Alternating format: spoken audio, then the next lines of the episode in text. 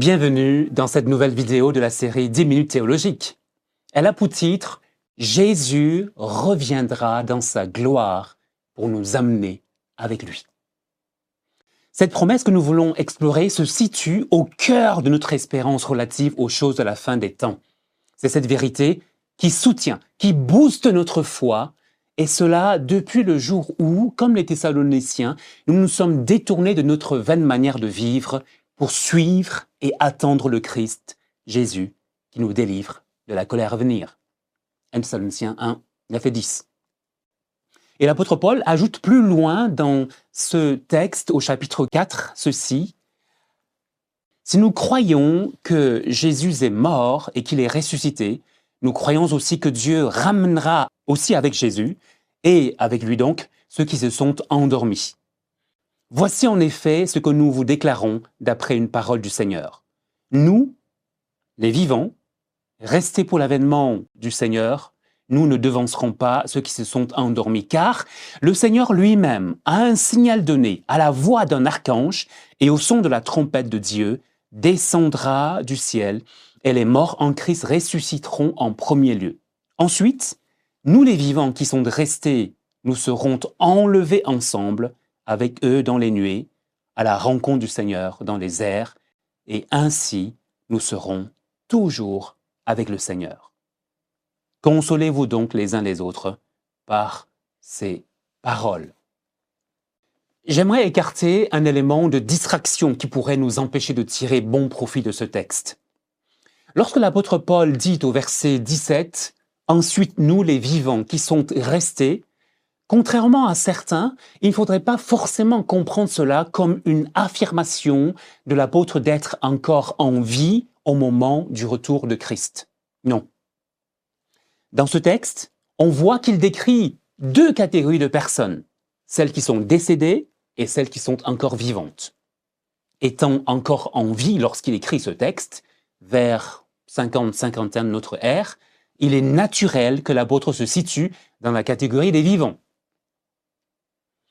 Ce parasite étant écarté, revenons à notre texte. La première vérité que l'on voit dans ce texte d'un Thessalonicien 4 est que Jésus reviendra et son retour est plus que jamais proche. Le verset 16 nous apprend que cette venue du Seigneur se fera à un signal donné par le Père et le Fils, assis sur leur trône, et cet ordre divin et solennel annoncera la rupture du cours de l'histoire. Ce commandement sera relayé par la voix d'un archange et diffusé par le retentissement d'une trompette, la trompette du Dieu Tout-Puissant lui-même. Dans l'Ancien Testament, la trompette servait à annoncer la, présence de Dieu et aussi au rassemblement du peuple. Ici, l'événement annoncé donc est d'une importance extrême et capitale. Toute la création est en alerte, car le roi des rois, le seigneur des seigneurs, arrive. D'après Hébreu 9 au verset 28, il s'agit de la seconde venue de Christ que les chrétiens attendent. C'est le retour annoncé par les deux anges d'acte 1 verset 11 lorsqu'ils réconfortaient les disciples attristés du départ sous leurs yeux de Jésus. Rappelez-vous, ces deux anges leur, leur avaient dit, ce Jésus qui a été enlevé au ciel du milieu de vous reviendra de la même manière que vous l'avez vu allant au ciel. C'est donc le cas de dire que Jésus viendra de manière visible aux yeux de tous. Tout œil le verra, d'une extrémité du ciel à l'autre. Apocalypse 1, verset 7. Tous, même ses ennemis, qui seront alors tout tremblants. Et il reviendra non seulement de manière visible, mais aussi de manière glorieuse. Si la première venue s'est déroulée de manière quasi normale, ce ne sera pas le cas de la seconde venue où le Fils de l'homme reviendra dans sa gloire avec ses saints anges, comme nous l'apprend Matthieu 25, verset 31. Ce sera une gloire éclatante, sans doute semblable à celle manifestée dans Apocalypse 1 au verset 14, où Jean, l'apôtre Jean, découvre le Christ glorifié avec des cheveux plus blancs que neige, des yeux de flamme de feu, un visage plus resplendissant que le soleil en plein midi dans un ciel sans nuages. Voilà donc comment le Seigneur reviendra. de manière glorieuse, à la vue de tous. Et le croyant peut se demander anxieusement, que fera alors le Seigneur de gloire pour ceux qui l'attendent?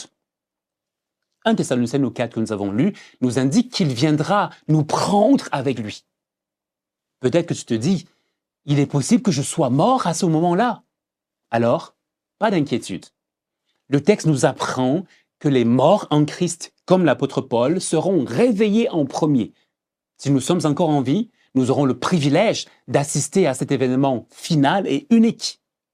Le texte nous dit que nous serons enlevés dans les nuées pour rejoindre les morts ressuscités, et les deux groupes iront à la rencontre du Seigneur dans les airs. La fin du verset 17 nous apprend que cette rencontre ne sera pas pour euh, quelques heures, quelques jours ou quelques années seulement, mais pour toujours. Et ainsi, nous serons toujours avec le Seigneur, pour des temps de joie et de bonheur sans fin. Avant de conclure, j'aimerais juste attirer notre attention sur le fait que la rencontre joyeuse et éternelle dont le texte parle est pour ceux qui sont en Christ.